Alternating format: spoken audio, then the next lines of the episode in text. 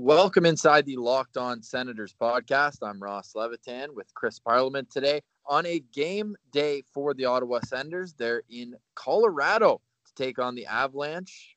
Fitting because it's a milestone night for a Senator and former Avalanche player. We'll get into that game and a couple key injuries down the middle across the league, what that means for Ottawa and the Tankathon all that and more. This is the Locked On Senators podcast, your team every day.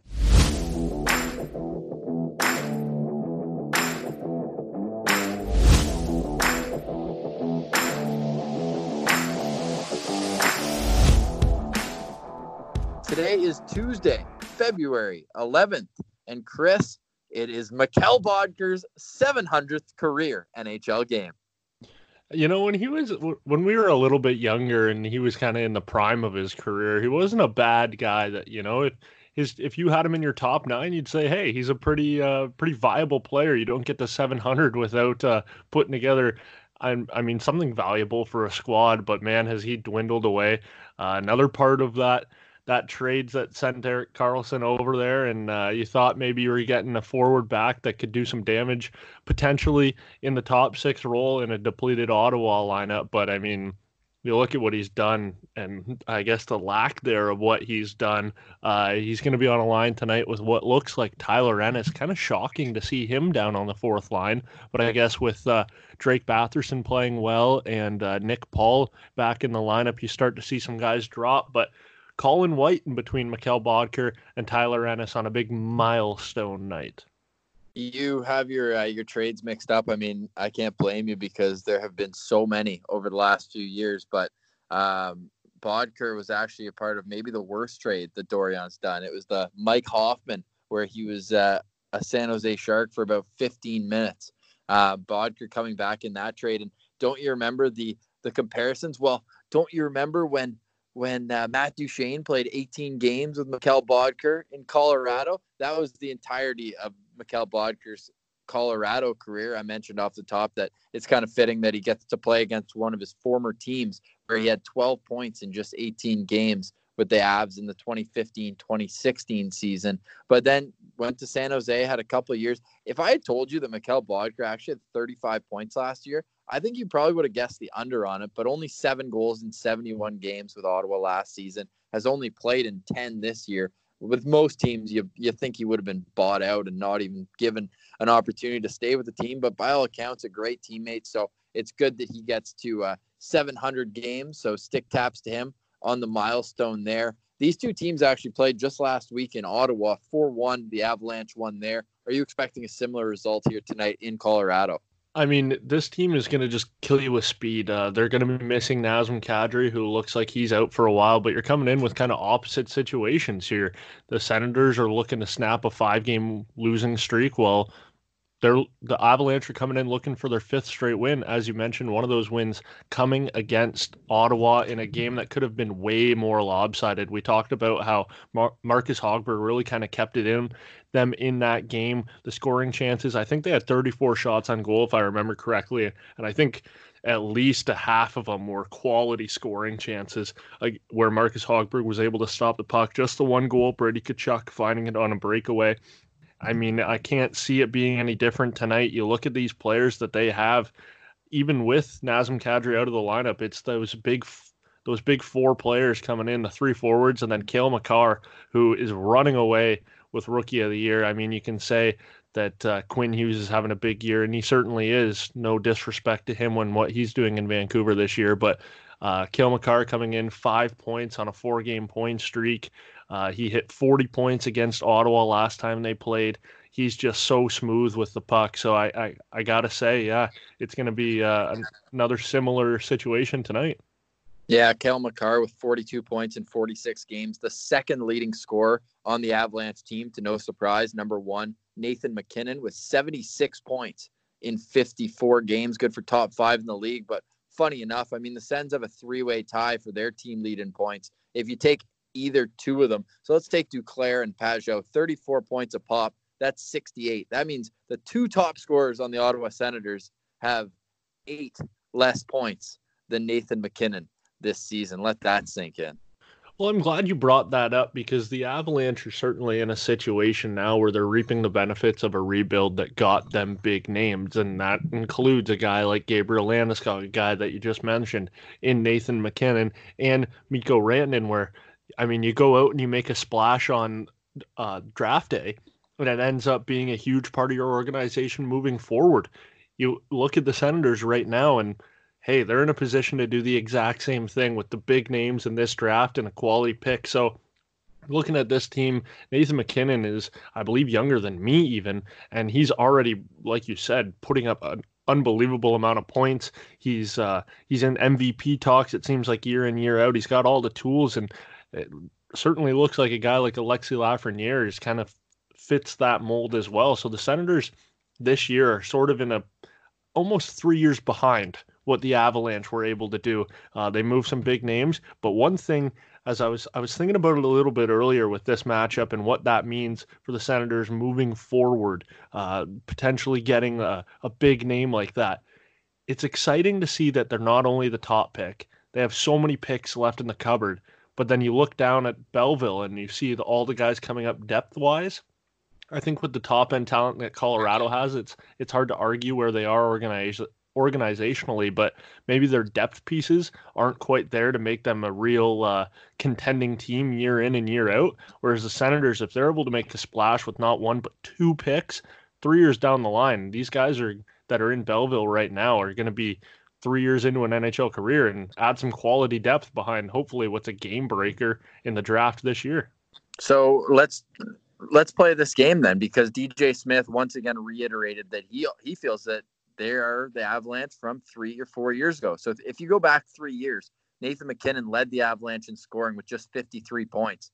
Matt Duchene second with just 40, 41. And that was Mikko Rantanen's rookie year where he only had 38 points and was minus 25 in 75 games. So you do see these kids developing from from that. Even Landeskog, as a 24 year old, had a very down year uh, on a terrible team, of course, minus 25, just 33 points in 72 games.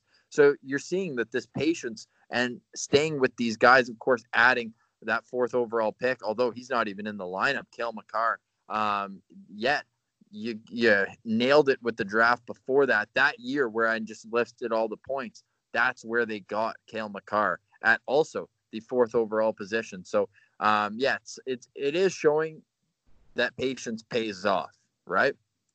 Absolutely. And when you look at it, it it almost takes a team struggling and kind of riding out the tough years and getting rewarded for it. I mean, you look at who's dominated lately and who's won the cup. It's teams that I mean, kind of St. Louis is the the oddball out of that, but they were also in last place in January. So that team was just kind of an anomaly there. But you look at teams that have been unbelievable and put together quality years. It's teams like Chicago who used two top five picks to get Jonathan Toews, Patrick Kane. Boom. There's your building blocks moving forward and your superstars that are going to lead you to what was an unbelievable decade. You look at Pittsburgh, they got Evgeny Malkin and Sidney Crosby. It took lean years to get these guys Don't and get into positions. Exactly. It took lean years to get there. So, I mean, it's tough to sit here after two years removed from a goal away from the cup final, and it's kind of crazy the whirlwind it's been, but it's starting to look like the uh, the light at the end of the tunnel is certainly showing. And tonight, when you go up against the Avalanche, that's just another reminder that hey, sometimes it takes a little bit of patience to get players that where you walk into games saying, well, this is probably going to be a win tonight for the Avalanche. You know, it was a long time for them thinking what Senators fans are thinking right now. This is going to be a tough one tonight. It's going to be interesting to see how the Avalanche deal with the loss of Nazem Kadri, and he's one of two elite centermen around. Well, uh, maybe elite I'm using lightly for uh, Nazem Kadri, but Connor McDavid as well. The two centermen that it's been announced today will be out long term. McDavid two to three weeks with a quad injury. And the way that Ken Holland was talking, the general manager for the Oilers, I wouldn't be surprised if that is a low guesstimate and that he might be out longer. He just didn't sound very confident when speaking about the injury. Wouldn't say whether there's a torn muscle or not. Uh, meanwhile, Nazem Kadri will be out weeks, not days, as Jared Bednar told uh, Colorado radio with a lower body injury We saw a trade last night that I'll mention soon, but do you think that those two, these are two teams that already were rumored as being interested in Jean Gabriel Pageau? Does this impact what the Sens could get back come trade deadline? You know, we talked about it yesterday and how much uh, value of a player changes when you get closer to deadline. And these are situations where, yeah, now it's a huge hole down the middle of the ice for these teams that are already kind of playing, as DJ Smith alluded to a couple days ago, playing playoff hockey already to try and cement themselves and give them a chance to get to the postseason. So these are uh, these are desperate times for teams in kind of desperate situations.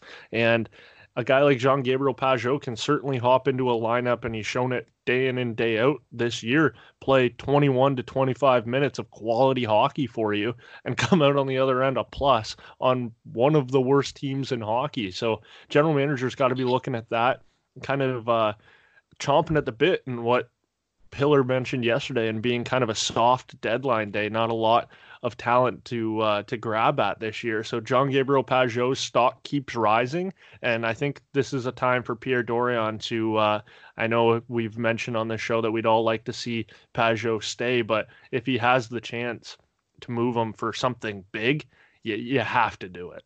Would you take similar to what Minnesota received? They made a trade last night, albeit for a winger who has term left on his deal, three years uh, for Jason Zucker left on his contract. They got Calen Addison, who I believe is about a B level prospect. Uh, mm-hmm. He was just named in Scott Wheeler with the Athletic's uh, rankings as the number one prospect for the Penguins, although they were towards the bottom of the league, as you would expect for a team competing year in, year out. They also got a protected first round pick, although it looks likely the Penguins will make the playoffs, and Alex Galchenyuk, the um, what thrown around forward. He's becoming a bit of a suitcase now, but that was more just to make money work. So a B level prospect and a first round pick. Uh, do you think that that impacts it? The I think the fact that Zucker's locked up might might make this an irrelevant comparable. Yeah, it's a tough comparable, but uh, it's definitely something you got to mention just because of the relevance of it. It happened just last night. Uh, Jason Zucker is a quality player moving over there, and I don't think he would have the same impact. Uh, con- contracts put aside, I don't think he would have the same impact to a lineup as a Jean Gabriel Pageau would. Um, so yeah, it's tough. I guess if you're looking at it in that sort of situation, that makes the first round pick not just necessary for the Senators to get the deal done, but obvious now.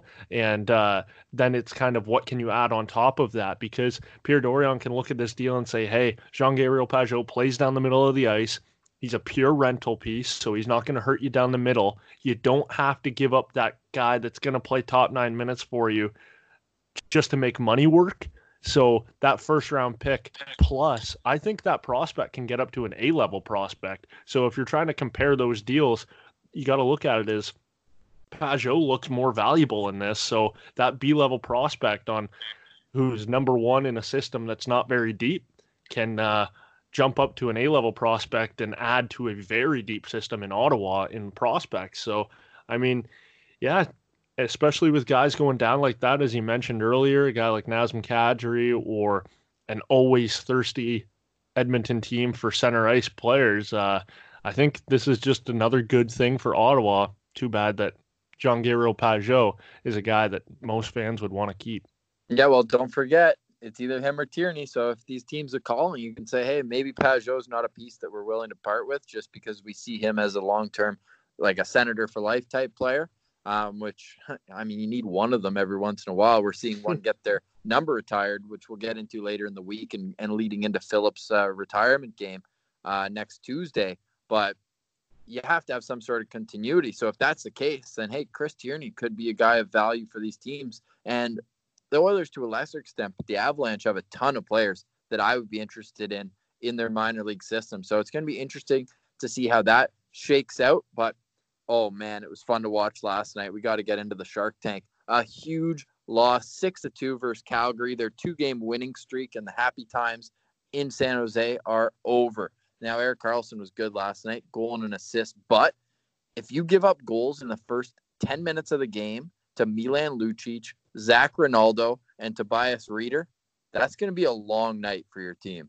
Yeah, that's three. That's yikes. You don't want to do it. And uh, I mean, this is an Ottawa Senators podcast. So, although we're talking about the Shark Tank, I think we'd be remiss to mention that brother of Brady Tkachuk had another highlight reel bet- between the legs goal last night. Yeah, unbelievable. I was watching that live and I, I stood up in my seat. I was like, man, this kid is special. It was in tight as well. And it reminded me uh, the last time because you know that San Jose it's such a unique camera angle. It's so high up.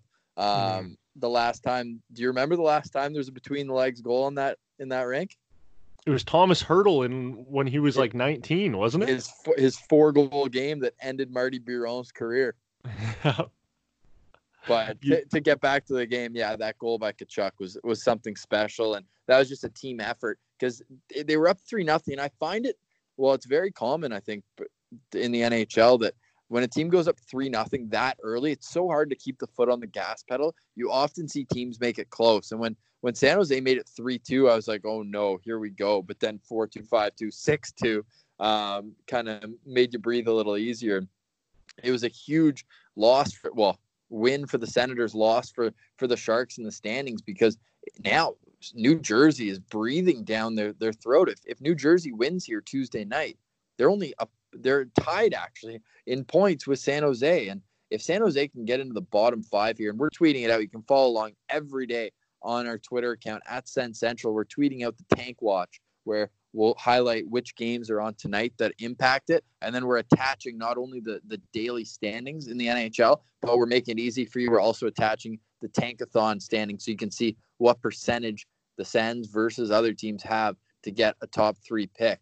So it was a huge result for for Ottawa last night. And going forward, I mean, it's not going to get any easier for the San Jose team, who they just seem like they can't get a save. They can't start on time. They've got a few key injuries, and all these together is just kind of creating a perfect storm for uh, Sharknado, you could even call it, coming maybe to the nation's capital. I think without further ado, we should get into the uh, Tankathon spin because we want to get this out in time for you guys to listen to before the Sens take on the uh, Avalanche tonight. It is a later start, nine o'clock Eastern time. Uh, Parley, would you like to go first here? I'll let you know that the Senators have the third best odds right now. San Jose, fifth best odds to give us their first round pick. You want to give her a spin? As it's spinning here, uh, I think it's just funny to mention that we've uh, we are, definitely a goalie friendly show, but we have been hard on Martin Jones this year, and uh, I guess subsequently Aaron Dell, just the goaltending in San Jose, how they you mentioned it there can't get a save sometimes. In no way are they helping themselves in a loss last night, taking 24 penalty minutes. I thought that was a fun stat to throw in there to kind of add on to what is a a definitely stinking ship in San Jose. But... Hey, before you give it a read, I will. Uh, I'll double down on that. And obscure Senators news: Stefan Noesen, the one of the three first rounders from the 2011 draft, um, he kind of lost it at the end of the game and, and took a, a two two and a ten. So that that helped that out. Yeah, for sure. That's funny. Senators connections. Leave it to Ross Levitan to pull that one out. Um, so lately, I've mentioned that uh, I'm not getting much luck here on the draft simulator. Nothing really helpful today either, but it's better than it has been lately, and it's gonna not help uh, number picks number six and seven keep rolling like they have been in our odds that we keep track of every day. The Senators pick just slipping one spot to number four and San Jose stand put at number five. Weirdly enough, New Jersey and Ottawa are the only teams to flip. Everybody else in the lottery stayed the exact same. Kind of weird there. So Ottawa picking fourth and fifth, two top five picks. That's what you love to see. Let's see if I can get a similar one. And no, this is uh, again maybe the worst result possible. Both picks dropped three. So I've got Ottawa's own pick at six and the San Jose pick at eight. So six and eight. Yikes. Yeah, not ideal, but with the way San Jose is going, I'm convinced that it's going to be a little bit higher. That's all for us here. Uh, we're off tomorrow. We'll be back to preview the weekend. Belleville's got a busy one ahead, lots of divisional stuff to talk about there. And the Ottawa Senators will begin a long homestand. That's it for us today. For Chris Parliament, I'm Ross Levitan. You've been listening to the Locked On Senators podcast, your team every day.